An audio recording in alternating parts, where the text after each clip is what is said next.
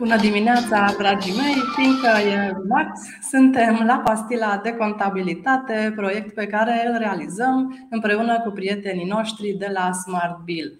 Astăzi am ales un subiect generos, deductibilitatea TVA, pe care îl vom discuta împreună cu invitatul nostru, Daniel Hader, Tax Director NNDKP România. Bine ai venit, Daniel! Mă bucur că ai acceptat invitația noastră. Bine v-am găsit! Mulțumesc mult pentru invitație. Este o deosebită plăcere să pot să particip la un așa eveniment. Și noi ne bucurăm de prezența ta și mai ales vom profita de prezența ta, fiindcă avem o listă foarte lungă de întrebări.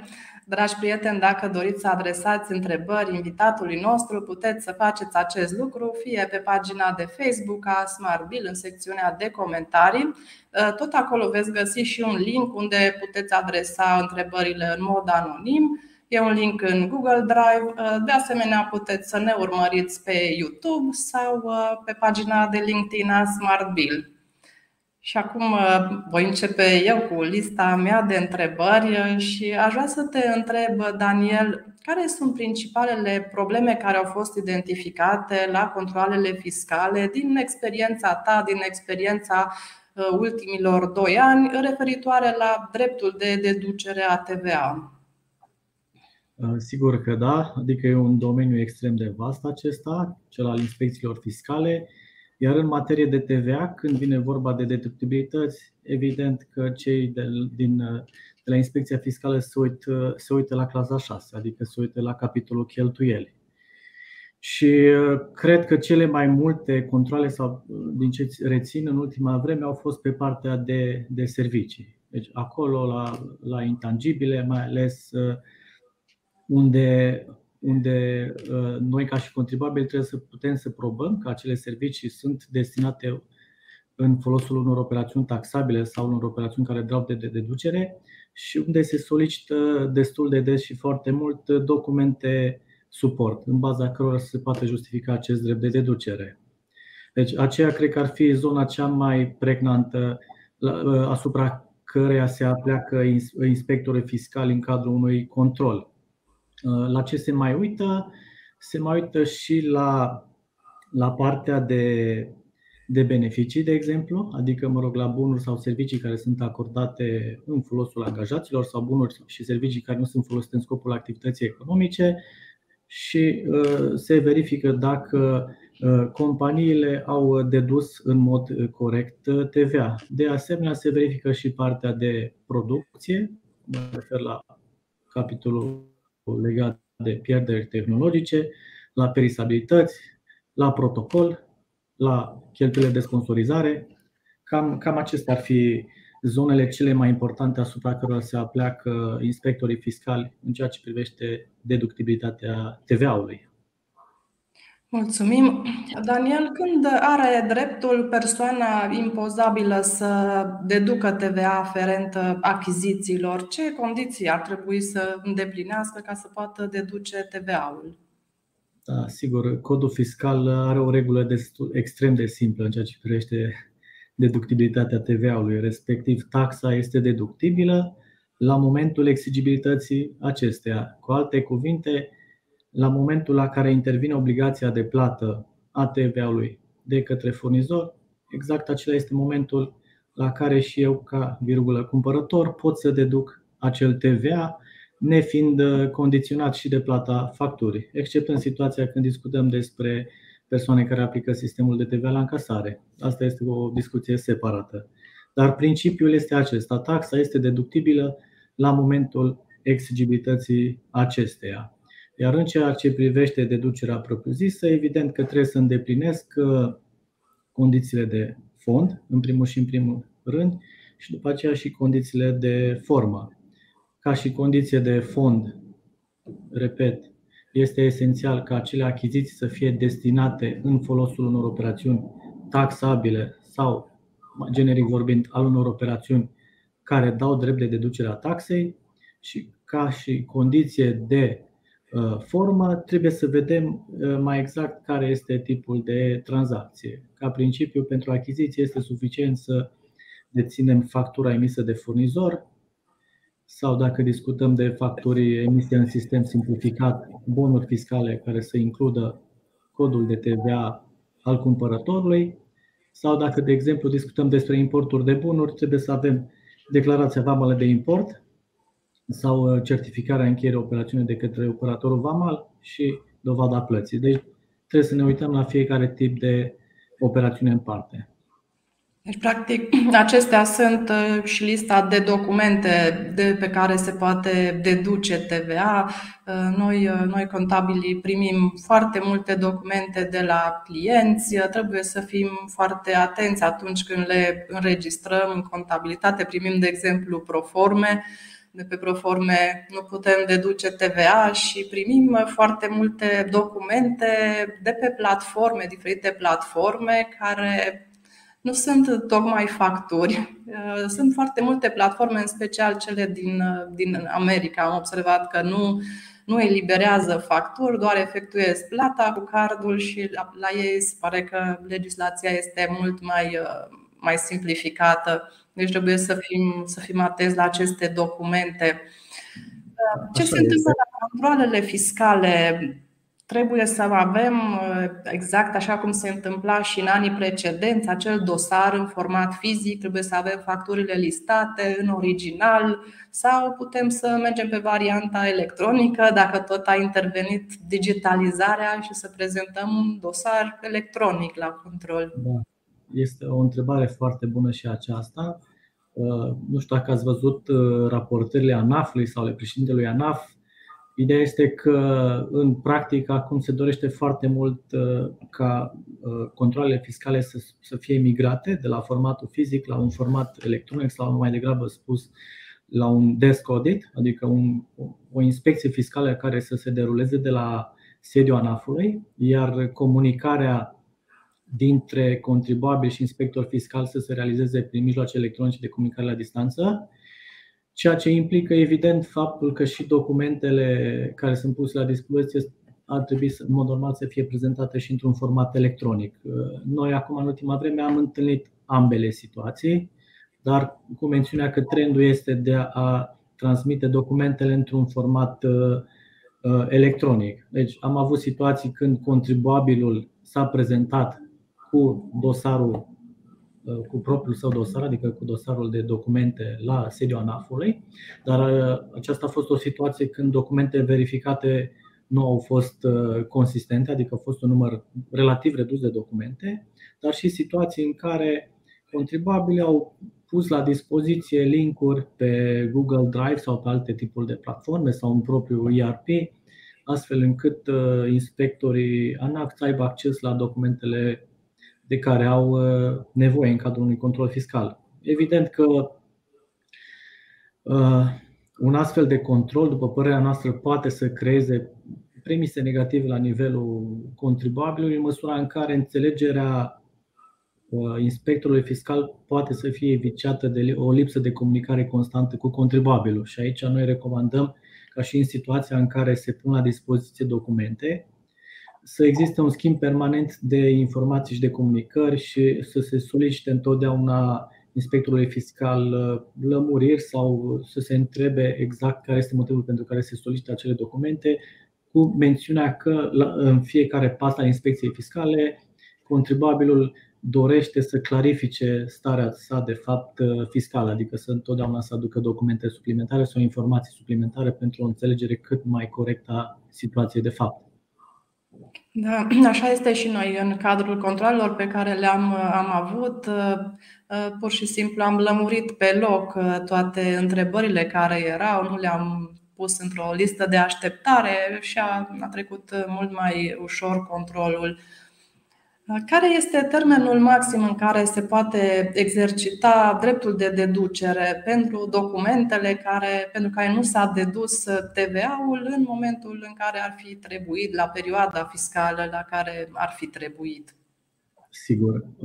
Aici tot așa ne luăm după, după codul fiscal și legea spune că odată taxa este deductibilă la momentul exigibilității acesteia, cum am precizat mai devreme, dar că exercitarea dreptului propriu-zis se poate realiza fie la momentul exigibilității, fie la un moment ulterior când sunt îndeplinite celelalte condiții, cu mențiunea că nu se poate depăși acel termen de prescripție. Cu alte cuvinte, termenul de prescripție începe să curgă de la 1 iulie anului următor pentru fiecare an fiscal, cu excepțiile de rigoare date de pandemie, că știm au avut loc niște întreruperi de, de prescripție. Deci, practic, avem un termen de între 5 ani jumate și 6 ani jumate de la data la care a fost emisă factura pentru a exercita acel drept de deducere al TVA-ului. Și în codul fiscal avem încă o precizare suplimentară care spune că în situația în care trec mai mult de 3 ani consecutiv de la momentul emiterii facturii, noi trebuie să uh, comunicăm ANAF-ului, deci inspectorul fiscal, faptul că urmează să ne deducem acel TVA de pe niște facturi mai vechi, practic, și să transmitem copii după facturi și după documentele justificative către ANAF pentru acele situații specifice. Deci când trec mai mult de 3 ani consecutiv de la momentul emiterii facturii. Mulțumim. Acum o să arunc o minge la fileu. Serviciile, intragrup și TVA-ul aferent acestora știu că este este o, o mare mm, problemă pentru că sunt acolo niște aspecte fiscale la care ar trebui să fim atenți. Ce ne-ai putea recomanda referitor la aceste servicii intragrup și la deducerea TVA-ului în cadrul acestora? Sigur.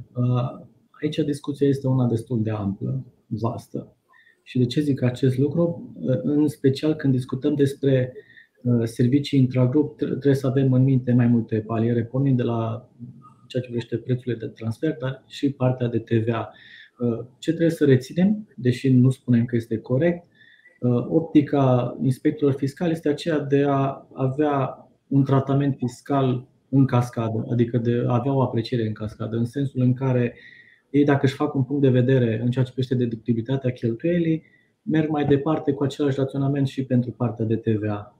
Noi nu spunem că este corect acest lucru pentru că chiar nu este, în ideea în care avem un capitol separat pentru partea de TVA și avem reguli specifice de uh, exercitarea dreptului de deducere în materie de, de TVA. Dar, ca și principiu, evident că noi trebuie să justificăm că acele achiziții de servicii sunt în scopul uh, în scopul activităților noastre economice sau, mă rog, în folosul unor operațiuni taxabile, cum spune codul fiscal. Și atunci, cel puțin uh, din experiența noastră practică, ce recomandăm noi clienților? În primul rând, contractele intercompany să fie realizate cum trebuie, în sensul în care obiectul contractului să fie clar definit, iar funcțiile, de exemplu, funcțiile care se acoperă de la nivel de grup, să nu fie neapărat, să nu fie dublate la nivel local sau dacă sunt dublate, să reiasă foarte clar că acele tipuri de activități vin cu o valoare adăugată suplimentară față de ceea ce fac cei din România. Putem avea, de exemplu, funcție comercială, funcție de HR, funcție de IT și așa mai departe. Deci sunt diverse funcții care se realizează la nivel central și, care, și de care eu clar am nevoie pentru a putea activa atât în cadrul grupului și pentru a putea desfășura activitatea mea ca și contribuabil. Dar eu în cazul unei inspecții fiscale, trebuie să pot să dovedesc că am avut nevoie de acele, de acele uh, cheltuieli până la urmă sau să-mi fie susținute acele funcții de către, de către grup. Mulțumim. Avem o întrebare de la doamna Otilia. Importul de bunuri TVA în vamă se deduce pe baza DVI și OP de plată a TVA. Putem avea DVI în data de 30 mai și OP de plată pe 1 a 6 Deci mhm. decalaj de timp între cele două documente. Așa este. Acum, exigibilitatea uh, TVA-ului la import sau, mă rog, exigibilitatea TVA la import intervine la data la care intervine, la data la care intervine exigibilitatea obligațiilor vamale. Deci, practic, când uh, se plătesc taxele vamale, atunci se poate deduce și TVA-ul pentru, pentru acea operațiune. Mulțumim. O altă întrebare anonimă. Dacă mai sunt atât de stricte regulile pentru datele clientului și furnizorului care apar pe factură, în sensul că dacă am înregistrat o factură de achiziție și nu am observat că nu ne-a completat codul nostru fiscal pe factură, riscăm la un control să se anuleze dreptul de deducere de pe respectiva factură E o întrebare bună. Știu că a existat și cred că încă există o adevărată preocupare să fie da. datele trecute în cel mai mic detaliu. Așa este, este o întrebare bună și răspunsul este, adică ce obțin punctul meu de vedere, codul fiscal al beneficiarului este un element esențial de identificare acestuia, iar lipsa lui sau completarea incorrectă poate să ducă în mod categoric la negarea dreptului de deducere. Deci, în uh, ceea ce privește facturarea și elementele facturii, avem acolo câteva informații, datele de identificare ale furnizorului, care trebuie să fie corecte, datele de identificare ale cumpărătorului la nivel de nume, uh, stra, uh, nume, stradă și oraș. Deci cam asta ar trebui, astea sunt musai să, să apară pe, pe factură. Dacă nu avem acele informații, eu zic că în continuare există un risc mare de, ca dreptul de deducere al TVA să fie negat în cadrul unei inspecții fiscale, cu precizarea că acele facturi pot fi corectate, fie în timpul inspecției fiscale, fie ulterior. Deci nu se pierde definitiv acel drept de deducere al TVA-ului, dar pot avea probleme. Poate între timp dispare furnizorul sau mai știu eu ce și atunci nu mai am cine să mai discut legat de, de acest aspect. Mulțumim. Avem o întrebare uh, legată de discuția precedentă cu faptul că platformele nu eliberează documente. Întrebarea este uh, ce facem în situația în care nu primim documente justificative, factură, în special da. atunci când se operează cu platformele din SUA, da? Primim doar o notificare că s-a efectuat plata, însă nu avem factura. Putem înlocui factura cu acea notificare și să facem taxare inversă pe baza ei? Dar aici legea spun eu că este destul de simplă, în ideea în care dacă nu dețin o factură emisă de către furnizor, eu am obligația să emit o autofactură. Așa că voi proceda la emiterea autofacturii, voi include datele de identificare ale furnizorului pe ale mele și voi exercita dreptul de deducere al TVA, mă rog, așa numită taxare inversă, în baza acelui document, la care pot să atașez evident și un, nu știu, un print screen sau o, o dovadă, un document uh, sau acel document pe care mi-l, uh, mi-l transmite acel furnizor sau mi-l iau de pe acel site web. Daniel, care sunt principalele limitări ale dreptului de deducere a TVA? Uh, limitări ale dreptului de deducere, adică prima care îmi vine în minte este cea de la vehicule, adică acea limitare la 50%, pentru autovehiculele care nu sunt utilizate în mod exclusiv pentru activitatea economică. Și avem limitare, mă rog, la impozite directe la amortizare, că avem acea limitare de 1500 de lei pe lună, iar la TVA avem limitare la combustibil, la reparații, la ratele de leasing și așa mai departe. Deci aceea, aceea ar fi uh, o limitare expresă, dar pe lângă limitare mai avem și mai avem și excluderi de la dreptul de deducere, cum ar fi, de exemplu, achizițiile de băuturi alcoolice și de tutun, pentru care din start nu se poate deduce TVA-ul, TVA-ul, exceptând situația când acele bunuri sunt uh, folosite în cadrul activității economice sau pentru prestări de servicii. Sau, din ce am mai văzut, în diverse tipuri de activități, inclusiv dacă sunt în cadrul acțiunilor de protocol, dacă nu mă înșel. Și ar mai fi limitări, de exemplu, la partea de pierderi tehnologice, unde trebuie să avem în vedere norma proprie de consum. Iar dacă cumva depășim acea normă proprie de consum, atunci pentru depășire avem obligația de autocolectare a TVA-ului. Deci sunt câteva, trebuie să le, le avem în, în vedere în cadrul activității noastre economice. Daniel, din experiența ta, sunt uh, firmele pregătite în ce privește partea de producție cu o documentație care să prevadă normele de consum, care să prevadă care, ce înseamnă pierdere normală, ce înseamnă exces? Uh, hai să zic, mari contribuabili și cei care au producție, o producție sănătoasă. Mă gândesc acum, de exemplu, la cei din automotive. Ei au un bomb of material, au acolo exact uh, acel sau rețetarul unde se, se spune cu exactitate ce trebuie să, să includă produsele și așa mai departe. Deci ele pot să spun că au un foarte bun punct de plecare în ceea ce privește întocmirea dosarului de pierderi tehnologice, dar sunt și situații în care acesta lipsește cu desăvârșire. Iar pentru întocmire, adică întocmirea acesteia necesită un efort comun din partea departamentului de producție cu uh, departamentul financiar contabil, adică trebuie să ca toate persoanele implicate să se pună la masă, să se așeze și să discute legat de, de acest aspect și împreună se poate face un dosar care să stea în picioare în cadrul unei inspecții fiscale. Mulțumim. Avem o întrebare anonimă. Ce fapte sau aspecte ar putea face ca firma noastră să fie considerată cu risc din punct de vedere al ANAF-ului? Acum, riscul fiscal mă rog, există la nivel de ANAF, ei au niște softuri interne la care publicul larg nu are acces și care, uh, evident, calculează, calculează acele indicatori de risc, acel sin al contribuabilului. Și, mă rog, din legislația recentă sau ce am văzut eu legat de acest subiect, sunt câteva aspecte care sunt luate în vedere. Spre exemplu, dacă funcția contabilă este realizată în interiorul companiei sau nu, adică dacă am sau nu contabil, sau este externalizată această funcție, dacă am sau nu am angajați în companie, dacă îmi desfășor sau nu îmi desfășor activitatea la sediul activității mele economice, momentul înregistrării fiscale, pentru că în primele 12 luni categoric am un risc fiscal ridicat, tipurile de operațiuni pe care le realizez, adică, de exemplu, achiziții, importuri, livrări intracomunitare și așa mai departe. Deși și tipurile de, de activitate, activitate economică pe care o derulez poate să-mi, să-mi crească sau să reducă acel indicator de risc.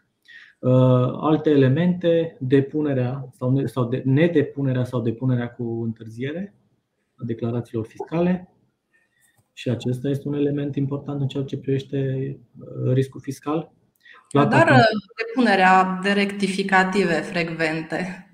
Și aceea poate să fie depunerea de rectificative. Oricum, în ceea ce privește depunerea rectificativă, se deschide rezerva uh, verificării ulterioare pe, pe acel element care a fost uh, rectificat. Deci, cu alte cuvinte, chiar dacă am o perioadă fiscală închisă, atunci, la momentul la care depun o declarație rectificativă, tranzacția respectivă, adică cea pe care o rectific, este, poate să fie supusă controlului de către ANAF. Așa că trebuie să ne gândim bine când depunem rectificative sau să ne, să ne pregătim uh, documentele. Da, o altă întrebare anonimă, am răspuns la ea, doar o citesc și mergem mai departe. Dacă la controlele de TVA se pot pregăti documentele exclusiv în format electronic, a fost una dintre primele întrebări pe care le-am adresat lui Daniel. O altă întrebare, aș spune, destul de frecventă în practică. Ce se întâmplă dacă nu solicităm rambursarea de TVA o perioadă mai mare de timp putem renunța la dreptul de rambursare fiindcă nu ne dorim un control fiscal? Dacă nu mă înșel, chiar și acest aspect, adică nesolicitarea la rambursarea TVA-ului pentru o perioadă mai mare de 12 luni calendaristice duce la creșterea riscului fiscal, pentru că este un trigger point până la urmă pentru ANAF, adică încep să-și pună semne de întrebare, oare de ce acel contribuabil nu solicită TVA-ul la la rambursare. Aici mă refer la situația în care am un sol negativ permanent, că foarte multă lume, în funcție de tipul de activitate pe care îl, îl uh, au, ca și companii, uh, preferă, dacă au anumite momente în care au un TVA deductibil, deci un TVA de rambursat, mai mare decât cel colectat, preferă să aștepte până când acel TVA de uh, acel TVA rambursabil este înghițit de TVA-ul colectat, care apare ulterior. Aceea e o, o situație normală, spun eu, firească, dar pot fi și situații în care eu sau tipul de activitate pe care îl derulez, spre exemplu, am achiziții domestice foarte multe, cu un TVA deductibil, iar la ieșire am doar operațiuni scutite de TVA sau neimpozabile în România. Iar acest tip de activitate categoric îmi generează un TVA, o poziție de TVA de rambursat permanentă și atunci este normal să solicit uh, rambursarea TVA-ului. Da, este, cred că, cazul cel mai frecvent al firmelor de soft care prestează la exterior toate, toate serviciile și au achiziții interne care îi face să fie permanent în poziție de. Plus acum, mă rog, procedura de rambursare, adică TVA-ul se rambursează cu control ulterior, deci este suficient doar să se bifeze căsuța din de cont pentru rambursarea TVA-ului, urmând ca ulterior, în cadrul, în cadrul perioadei de prescripție, organul fiscal să vină să controleze perioadele pentru care să solicita rambursarea TVA-ului. În legislația aceasta a TVA-ului și în terminologia legată de TVA există tot felul de sintagme și de concepte. Nu e foarte clar întotdeauna nu neapărat pentru contabil, dar poate pentru antreprenor, ce înseamnă fiecare din acestea și aș dori să te rog dacă poți să ne ajut să delimităm puțin noțiunile acestea care mi se pare că apar cel mai frecvent, scutit cu drept de deducere și scutit fără drept de deducere, ce înseamnă fiecare, ce ar trebui să știe antreprenorii legat de acestea. Sigur că da. Deci, operațiunile scutite, haideți să începem cu cele scutite cu drept de deducere, că ăla e cazul fericit până la urmă. Deci, practic, sunt acele situații când eu, în aval, nu am un TVA colectat, adică tipul de activitate pe care îl desfășor eu, uh, din acel tip de activitate nu rezultă un TVA colectat, dar pentru toate achizițiile de bunuri și servicii care sunt destinate acelor tipuri de operațiuni pentru care nu colectez TVA, eu îmi păstrez dreptul de deducere, adică se păstrează dreptul de deducere al acelui TVA din amonte. Și aici, în situațiile cele mai simple sau clasice, aș putea spune că discutăm despre livrări intracomunitare de bunuri, despre exporturi de bunuri sau despre prestări de servicii pentru care locul de impozitare este în afara României, fie că discutăm despre UE sau non-UE. Deci pentru acele tipuri de operațiuni eu păstrez dreptul de deducere al TVA-ului. Uh, după aceea, dacă este să discutăm despre operațiuni scutite fără drept de deducere, la ieșire din nou nu am un TVA colectat, dar pe de altă parte nici nu am un drept de deducere al TVA-ului uh, care mi-a fost facturat mie în amonte. Adică acel TVA aferent achizițiilor nu este deductibil. Și aici, ca și exemple, în mod normal, uh, operațiunile scute fără de deducere sunt operațiuni poate care au vizează interesul general sau interes social, adică mă refer aici la servicii educaționale, la serviciile cultelor, la servicii medicale. Cam, uh, cam acestea ar fi, sau ar mai fi un alt exemplu și cu parantezele de rigoare, de exemplu, pentru serviciile financiar-bancare, dar cam acestea ar fi tipurile de activități pentru care contribuabilii nu au un drept de deducere pentru achizițiile lor de bunuri, deci scutite fără drept de deducere. Mulțumim, Daniel. Avem o întrebare uh, foarte bună primită de la, de la un ascultător. Care sunt riscurile pe care un contabil și le asumă în cazul în care înregistrează în contabilitate facturi uh, care conțin bunuri personale ale administratorilor și, bineînțeles, deduce TVA Cred că este o altă situație frecventă. Cu toții ne-am aflat la un moment dat în situația de a găsi în documentele firmei și o factură care nu era neapărat legată de firma respectivă. Așa este. Acum, riscul, cel puțin cum l-aș vedea eu, doar din perspectiva fiscală, în sensul în care nu s-ar nega un drept de deducere al TVA-ului pentru acele Uh, achiziții de bunuri, la fel și în ceea ce privește cheltuiala, ba mai mult uh, ar fi, mă rog, riscul.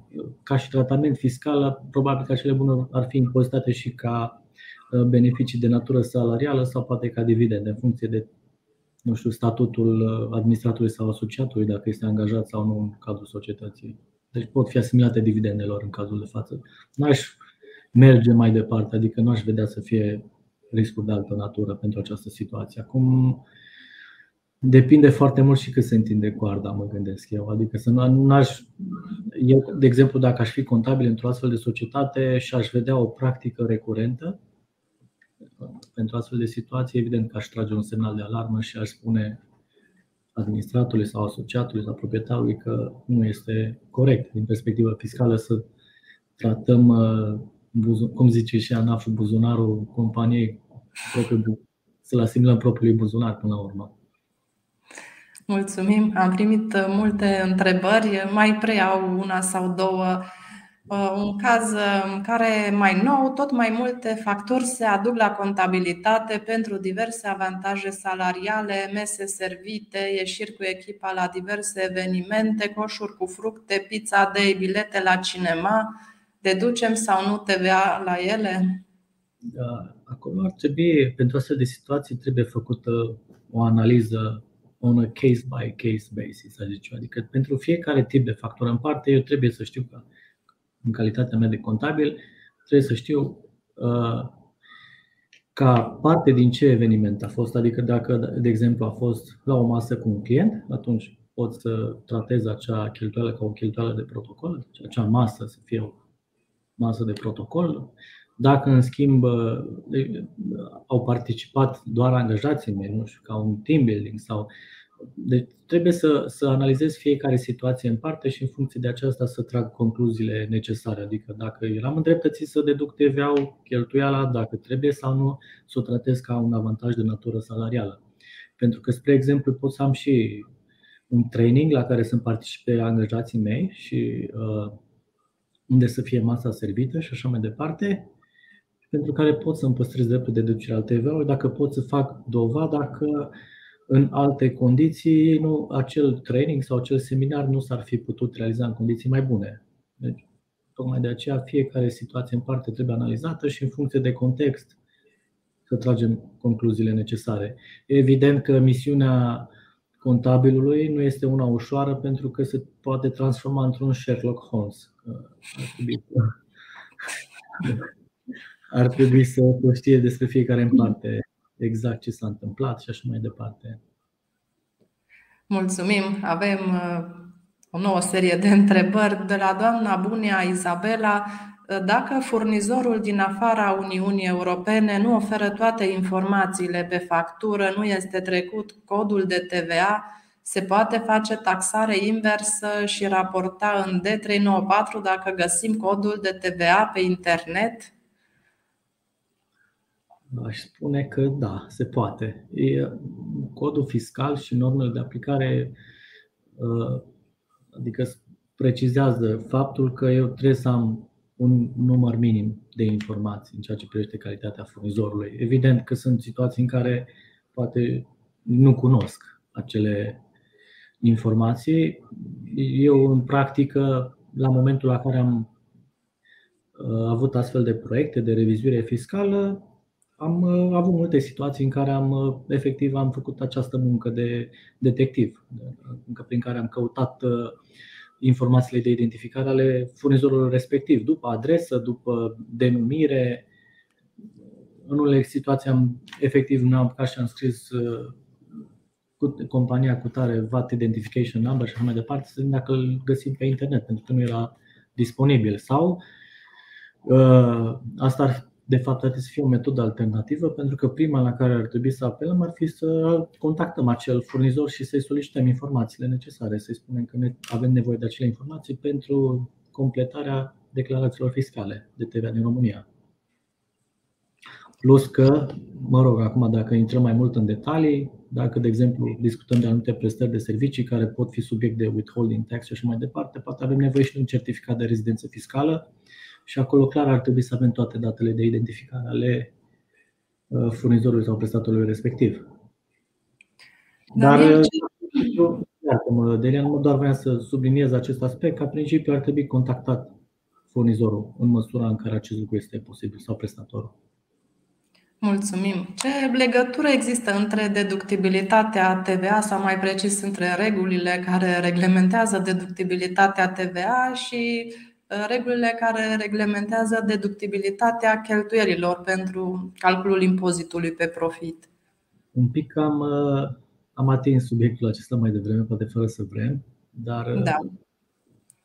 la, avem reguli, pot să spun, oarecum similare. Adică, mă rog, la partea de impozit directe, spunem că cheltuiala este deductibilă dacă este în scopul activității economice. Este destul de largă această definiție iar la TVA o achiziție este, TVA-ul aferent unei achiziții este deductibil dacă este destinat utilizării în folosul unor operațiuni taxabile.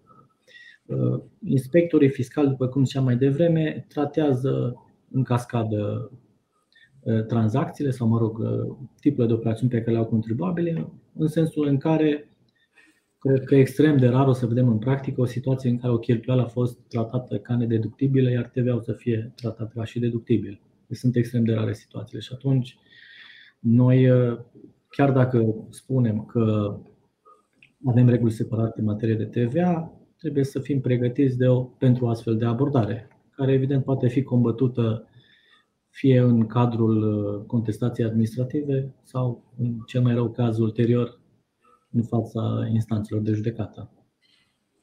Mulțumim. Avem o întrebare uh, punctuală de la doamna Elena Moldoveanu.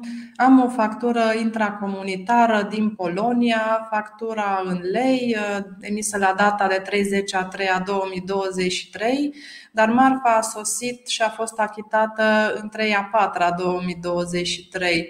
Cum fac declarația 390 în aprilie 2023? Nu, e faptul generator exigibilitatea a fost, au, fost la momentul emiterii facturii, nu la data recepției. Așa că ar trebui prinse pe luna martie 33 2023. O altă întrebare sună așa. Am preluat o firmă nouă în portofoliul nostru și am observat că societatea noastră nu a dedus foarte mult TVA din perioadele anterioare pentru că lipsesc documente justificative. Putem să mai intervenim acum pentru a deduce TVA, perioada fiind 2021-2022, ambele cu bilanțuri depuse. Răspunsul este da. Se poate proceda la, la solicitarea la rambursarea acelui TVA. Evident, trebuie văzut și, adică în măsura în care pot să fac rost de acele documente justificative. Legea permite, de exemplu, pe lângă corectarea facturilor, dacă am, dacă am facturi lipsă, pot să solicit duplicate după facturi de la furnizori. Se poate face acest lucru. Ei au obligația să mi le transmită, furnizorii sau prestatorii, iar exercitarea dreptului de deducere se poate face fără probleme în cadrul perioadei de prescripție. Din ce spunea domnul respectiv sau domnul respectivă, nu suntem în acea situație în care să fi trecut mai mult de trei ani consecutiv, ceea ce înseamnă că uh, la momentul uh, de față se pot înscrie în deconturile de TVA sau în deconturi ulterioare acele sume de TVA pentru documente pe care eu am reușit să le să, le, să fac rost de ele. Dar uh, trebuie făcută și acea analiză. Deci noi acum discutăm mai mult de partea de formă. Trebuie un pic văzut și fondul. Adică eu ca și contribuabil să mă asigur că acele achiziții de bunuri sau prestări de servicii au fost uh, în scopul activ, în scopul unor operațiuni taxabile, să zic așa. Adică mă gândesc că vechiul proprietar poate a avut și el niște motive pentru care nu și-a dedus TVA-ul respectiv. Nu, nu pot să intru mai mult în detalii, dar eu spun că poate este nevoie de o analiză mai, mai profundă, mai, amănunțit asupra acelui subiect, pentru că, evident, în viitor acel contribuabil poate să fie supus unei inspecții fiscale care se aplece și asupra celor operațiuni. Avem uh, încă o întrebare, uh, e o întrebare tot frecvent întâlnită în practică, o situație întâlnită în practică. În firma noastră, care este plătitoare de TVA, atunci când este la final de lună TVA de plată, administratorul aduce câteva facturi de achiziții de la prieteni de ai lui, care după înregistrare fac să nu mai existe TVA de plată.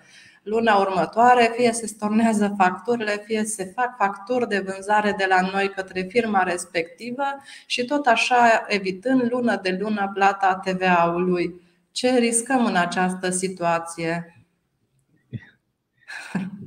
un risc uh, major din punctul meu de vedere, adică trebuie să ne gândim că în codul fiscal există un faimos articol 11 care spune că autoritatea fiscală poate să nu ia în calcul sau să ia în calcul uh, o anumită tranzacție sau să nu ia în calcul pentru a reflecta conținutul economic al acesteia. Deci dacă discutăm despre o tranzacție artificială în cazul de față, emiterea unor facturi pentru niște operațiuni care nu sunt reale până la urmă, evident că riscul este acela ca autoritatea fiscală să nu ține cont de toate acele factori care sunt primite, care sunt emise și așa mai departe. Iar uh, asta ar fi componenta fiscală. Nu știu dacă se ajunge și la o componentă penală pentru situația de față. Adică, teoretic, ar trebui să ajungă acolo dacă cumva se creează un risc de evaziune fiscală sau se prejudicează statul. Uh, strict vorbind, uh, legat de speța respectivă, dacă eu primesc o factură de achiziții, în teorie și cel care a emis factura are și un TVA de plată până la urmă, deci efectul ar fi zero la nivel contribuabil, dar uh, trebuie văzut uh, pe ansamblu care ar fi efectul unor, unor astfel de, de operațiuni, adică ce se întâmplă la furnizorul meu, la prietenii mei, cum spunea doamna respectivă, și ce se întâmplă la mine ca și cumpărător. Ok, eu scap de un TVA de, de plată și ajung poate pe un rambursat sau pe undeva aproape de zero. Ăsta ar fi efectul la mine uh, dacă inspecția fiscală nu va ține cont de acele tranzacții, clar, va exista un TVA de plată la mine, plus dobânzi și penalități de întârziere. Asta e fără dubiu. Mulțumim. Mai mult, mai mult ar trebui o, tot așa o analiză mai în detaliu să vedem exact dacă există și o altă componentă. Dar evident că astfel de situații ar trebui evitate, nu reprezintă un comportament fiscal corect, aș spune eu. Da, am, am discutat puțin mai devreme de documentele pentru deducerea TVA-ului, care sunt documente și avem o întrebare pe tema aceasta, dacă bonul fiscal este tot una cu factura simplificată. Bonul fiscal nu este chiar tot una cu factura simplificată. Legea face referire la uh, facturi emise în sistem simplificat, care trebuie să includă datele de identificare ale furnizorului plus denumirea bunurile livrate sau serviciilor prestate, iar legea spune că pot să deduc TVA-ul de pe facturi emise în sistem simplificat dacă includ codul meu de înregistrare fiscală. Adică, practic, factura. Adică, practic, asta ce înseamnă? Că un bon fiscal care include codul meu de TVA, de pe acel bon fiscal pot să, să deduc TVA-ul, dar cu mențiunea că factura simplificată Adică ce vreau să zic este că factura simplificată nu, e, nu este musă să includă și codul meu de TVA. Trebuie să includă anumite elemente obligatorii, este asimilat bonului fiscal, dar asta nu înseamnă în mod automat că pot să deduc și TVA-ul de pe el. Avem și acea limită de 500 de lei uh, cu TVA inclus, practic, pe, pe acel bon, ca să pot să-mi exercit dreptul de, de deducere. Mulțumim. Domnul Marius Boiță ne întreabă ce documente să aibă în vedere la mesele de protocol.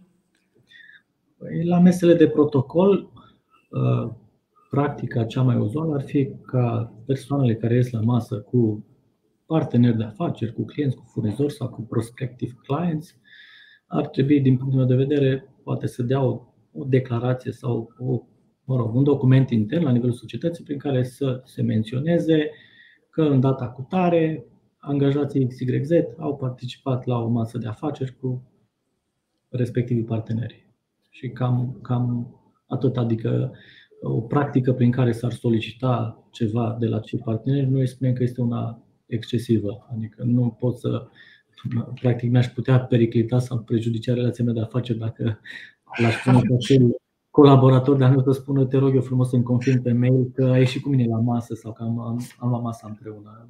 Adică este o măsură excesivă din punctul nostru de vedere. Dar un document, adică să un document intern sau să scriu pe factură pe spatele ei, tare, adică angajatul societății, am participat la masă, semnătură, cred că ar trebui să fie suficient pentru a putea trata acea, acea factură ca fiind aferent unui cheltuiel de protocol. Mulțumim. Am discutat puțin mai la, la începutul discuției noastre despre serviciile de management, de consultanță, acestea sunt mereu în atenția fiscului. Ce condiții ar trebui să îndeplinească, să fie îndeplinite așa încât să putem deduce TVA de pe facturile, de pe genul ăsta de facturi de management și consultanță? Da, așa e un domeniu foarte complex, acesta al facturilor de management, consultanță, adică, mă rog, în general, serviciile intangibile sunt cele care sunt atacate cu ghilimele de rigoare în cadrul inspecțiilor fiscale, pentru că contribuabili în multe situații nu au documente justificative. Mă refer aici la timesheet-uri, la rapoarte, la situații de lucrări, în baza cărora să rezulte exact ce anume s-a prestat sau ce anume a făcut acel partener. Deci, evident că trebuie să avem acele, acele documente și plus de asta, în cazuri mai speciale, poate ni se va solicita și să facem dovada dacă am avut uh, nevoie, de, de exemplu, de partea de management. Poate eu nu am avut intern acea componentă la care am apelat sau după, după caz, adică tot așa punctual pe fiecare situație în parte trebuie de făcut o analiză, să vedem exact cum ne situăm, adică în raport cu serviciile prestate, care sunt documentele care mi-au fost mie pus la dispoziție. Odată, pentru că discutăm și de de partea de cheltuială, de deductibilitatea cheltuielii, după aceea discutăm de partea de TVA, după aceea putem intra în multe alte discuții la relații de dependență și așa mai departe. Adică există și riscul, cel puțin pe partea de management, ca acea persoană să fie asimilată unui angajat al societății, lucru pe care evident că ne dorim să-l, să-l evităm. Revenind puțin la zona de servicii intragrup, avem o întrebare. Suntem o firmă de IT care are doar servicii intragrup, prestăm servicii către grup și primim din când în când câte o factură de la firma mamă pentru diverse refacturări. Un control pe TVA, fiindcă am solicitat rambursare, poate atrage și un control pe prețuri de transfer? Un control de TVA Eh, poate atrage și un control de fond. Asta e un lucru cert. Eh, ideea care este? La nivelul ANAF-ului, după cum ziceam, se fac tot felul de analize de risc. Bine, asta discutăm de situația generală, când nu am solicitat eu rambursare de TVA. Dar dacă, spre exemplu, am solicitat rambursare de TVA, eh, acum nu spun că este o chestiune generalizată. Se poate întâmpla ca inspecția fiscală de TVA să se apece doar asupra acestui subiect, să verifice facturile de achiziții, facturile de ieșiri, ok, este tot în regulă, o să vă dăm TVA înapoi, ca și exemplu. Dar pe de altă parte, dacă inspectorii doresc să aibă o înțelegere mai profundă a întregului tip de activitate și se uită și pe contracte și poate își dau seama că, uh, nu știu, pe contract acolo am un cost plus o marjă de X procente care ar putea fi una mai mică decât uh, uzualul din cadrul industriei de IT, atunci este posibil să înceapă să discute intern cu colegii lor și să propună după aceea efectuarea unei inspecții fiscale de fond, care să vizeze și area prețurilor de transfer. Deci se poate întâmpla și acest lucru. În practică sunt multe spețe, multe situații și cred că în zona TVA excelează numărul de situații posibile avem o altă speță, o situație a unui client care a achiziționat niște obiecte decorative pentru sediul firmei, foarte scumpe și noi am dedus TVA. Considerați că este ok că am dedus TVA la fel se întâmplă și cu diverse electrocasnice foarte scumpe, de exemplu aparate de cafea. Ar putea contesta fiscul uh, uh, dreptul de deducere datorită faptului că au un preț mai ridicat, adică am putea deduce TVA la un aparat de cafea de 500 de euro, dar nu și la unul de 5000 de euro? De, din punctul meu de vedere, cum s-au raportat la ce anume. Adică spre exemplu, dacă eu sunt o firmă cu cifră de afaceri de 10 de milioane de euro, mie un aparat de cafea de 1000-2000 de euro mi se pare scump. Ceea ce înseamnă că prețul nu ar trebui să fie un uh, argument în ceea ce privește uh, exercitarea dreptului de deducere al TVA-ului.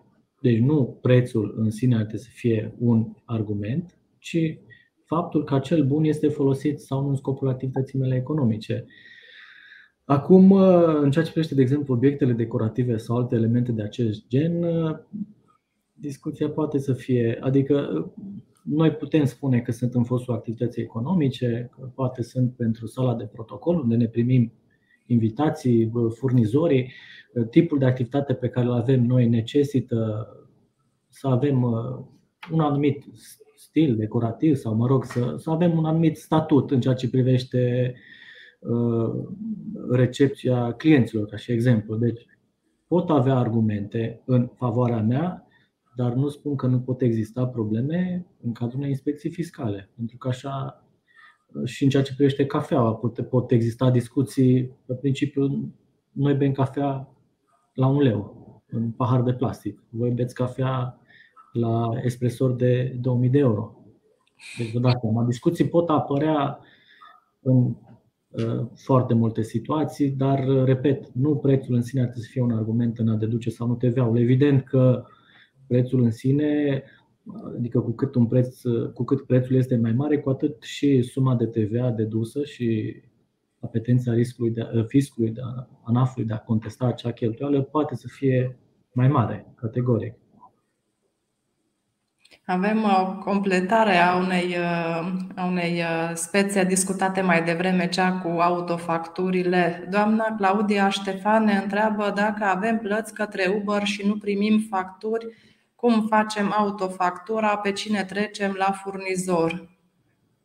Acum, eu, de exemplu, când am folosit Uber, am primit factură de fiecare dată și am primit datele de identificare ale entității care mi factura deci, uh, nu știu exact care e contextul acolo. De ce doamna respectivă nu a primit factură? Da, și noi am uh, primit facturi în relația cu Uber de fiecare dată. Exact.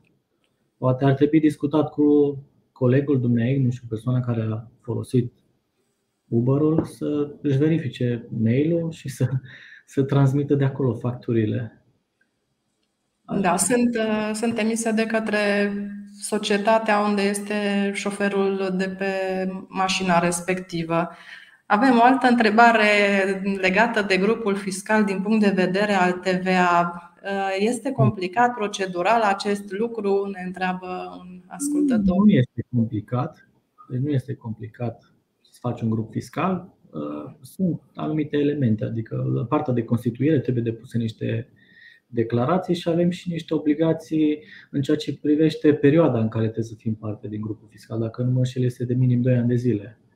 Ce este fain, ca să zic așa, în ceea ce privește grupul fiscal, că se netuiesc, se compensează sumele de TVA la nivel de grup, adică dacă am firme, societăți în cadrul grupului care au TVA de plată și altele TVA de rambursat, se offsetează sumele între ele și ajung cu o poziție netă, fie de plată, fie de de recuperat. Asta e un lucru bun, pozitiv. Oricum, la noi în România, grupul fiscal de TVA nu a fost implementat perfect, adică, mă rog, cum, cum este menționat în directivă, pentru că, în mod normal, și tranzacțiile dintre părți, dintre părțile care sunt partea unui grup fiscal ar fi trebuit să fie fără TVA, să mă rog, în afara sferei de aplicare a TVA-ului, dar ca principiu, faptul că se pot uh, se compensează aceste sume de TVA este un lucru bun sunt niște obligații declarative în plus, adică există și un decont al liderului, există și deconturile individuale care trebuie depuse. Trebuie să îndeplinesc și acele condiții în ceea ce privește participațiile din cadrul uh, grupului de TVA, adică să mă asigur că îndeplinesc condițiile legale și după aceea, dacă mă știu, era un termen de 60 de zile în care organul fiscal avea obligația de a-mi aproba sau nu constituirea grupului de TVA dar nu este ceva complicat și am avut situații practice diverse în care contribuabil, dar bine, un anumit statut de o anumită mărime și-au implementat astfel de grupuri fiscale de TVA. O altă întrebare anonimă. Unde putem găsi explicate prevederile legate de situații precum, precum dropshipping? Da, dropshipping-ul ridică numeroase semne de întrebare. Știți să existe undeva în spațiu public uh, niște explicații din partea, nu știu, ANAF, a Ministerului de Finanțe legate de tema aceasta? Uh, sincer, în clipa aceasta nu aș ști să răspund la, la această întrebare, dar uh, ne putem interesa și, nu știu, eventual persoana care a adresat această întrebare să ne contacteze la un moment ulterior în viitor. Chiar nu am văzut materiale pe acest subiect, cel puțin nu în perioada aceasta, în perioada recentă. Daniel, am o ultimă întrebare. Ce noutăți în domeniul TVA se anunță în perspectiva perioadei următoare? Foarte multe noutăți nu sunt. Adică ce am văzut în ultima vreme, de exemplu, poate reașezări de cote de TVA sau schimbări de cote de TVA sau schimbări de plafoane pentru aplicarea cotelor de TVA, cum, cum cum spre exemplu avem la livrarea de locuințe, unde a fost căzut plafonul de la 700.000 de lei la 600.000 de lei pentru aplicarea cotei reduse de TVA sau la serviciile de restaurant, dar mă unde a fost schimbată cota de TVA de la 5% la 9%. Deci câteva așezări, poate, ce o să mai fie prelungiri de regimuri în ceea ce privește taxarea inversă, dar uh, la nivel de Uniune planurile erau ca regimul acesta tranzitoriu aferent tranzacțiilor intracomunitare să se definitiveze, fiind un regim tranzitoriu. Dar uh, acel calendar de implementare a fost mult decalat, adică trebuia ca deja din 2023, dacă nu mă înșel, să avem un regim definitiv de TVA, ceea ce înseamnă că trebuia să colectăm TVA din statul membru de destinație pentru livrările intracomunitare, trebuia să implementeze și un concept de operator economic uh, nu acreditat. Era un, ceva asemănător, un astfel de concept uh, prin care mă păstram în continuare dreptul de a aplica scutirea de TVA pentru o perioadă tranzitorie de 3 ani de zile, dar deocamdată nu s-a mai întâmplat uh, nimic pe acele subiecte cred că toate acestea și din contextul în care au apărut toate aceste modificări, uh, uh, zice, în context geopolitic la nivel european, cu războiul din Ucraina, mă rog, pandemia, războiul din Ucraina și criza energetică și ce mai fost după. Daniel, consider că SAFT ne va ajuta sau din potrivă ne va încurca în ce privește tot acest regim de declarare a TVA, de controle fiscale, de rambursări? Eu spun că ar trebui să ajute. Până la urmă, rolul SAFT-ului este ca ANAF-ul să aibă acces la un număr cât mai mare de informații și practic să poată să verifice și în timp real ceea ce se întâmplă la nivelul societăților, sau mă rog, într-un timp cât mai scurt. Deci scopul este acela de a ajuta, de a duce la scăderea uh, sau mă rog, mai degrabă spus, la creșterea gradului de conformare fiscală la nivelul uh, contribuabililor și la scăderea evaziunii fiscale. Cam asta ar fi intenția și asta este rolul SAFT-ului până la urmă. E o obligație în plus de raportare, e mult de lucru, Mari contribuabili au avut foarte multe probleme la partea de implementare, acum se confruntă cu aceste probleme contribuabile mijlocii, dar până la urmă aceasta este direcția în care se merge și nu avem altceva de făcut decât să ne conformăm.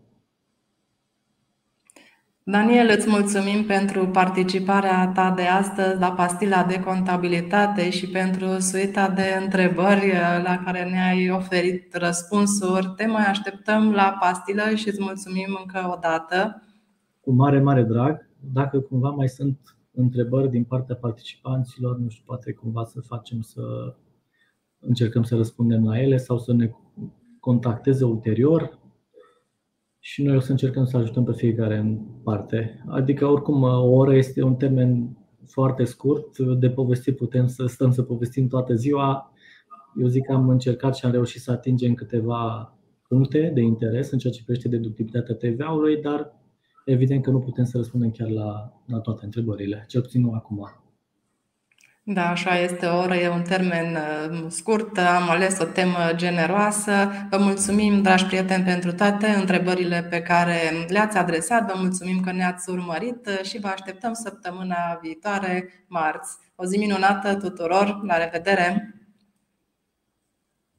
La revedere, mulțumesc mult!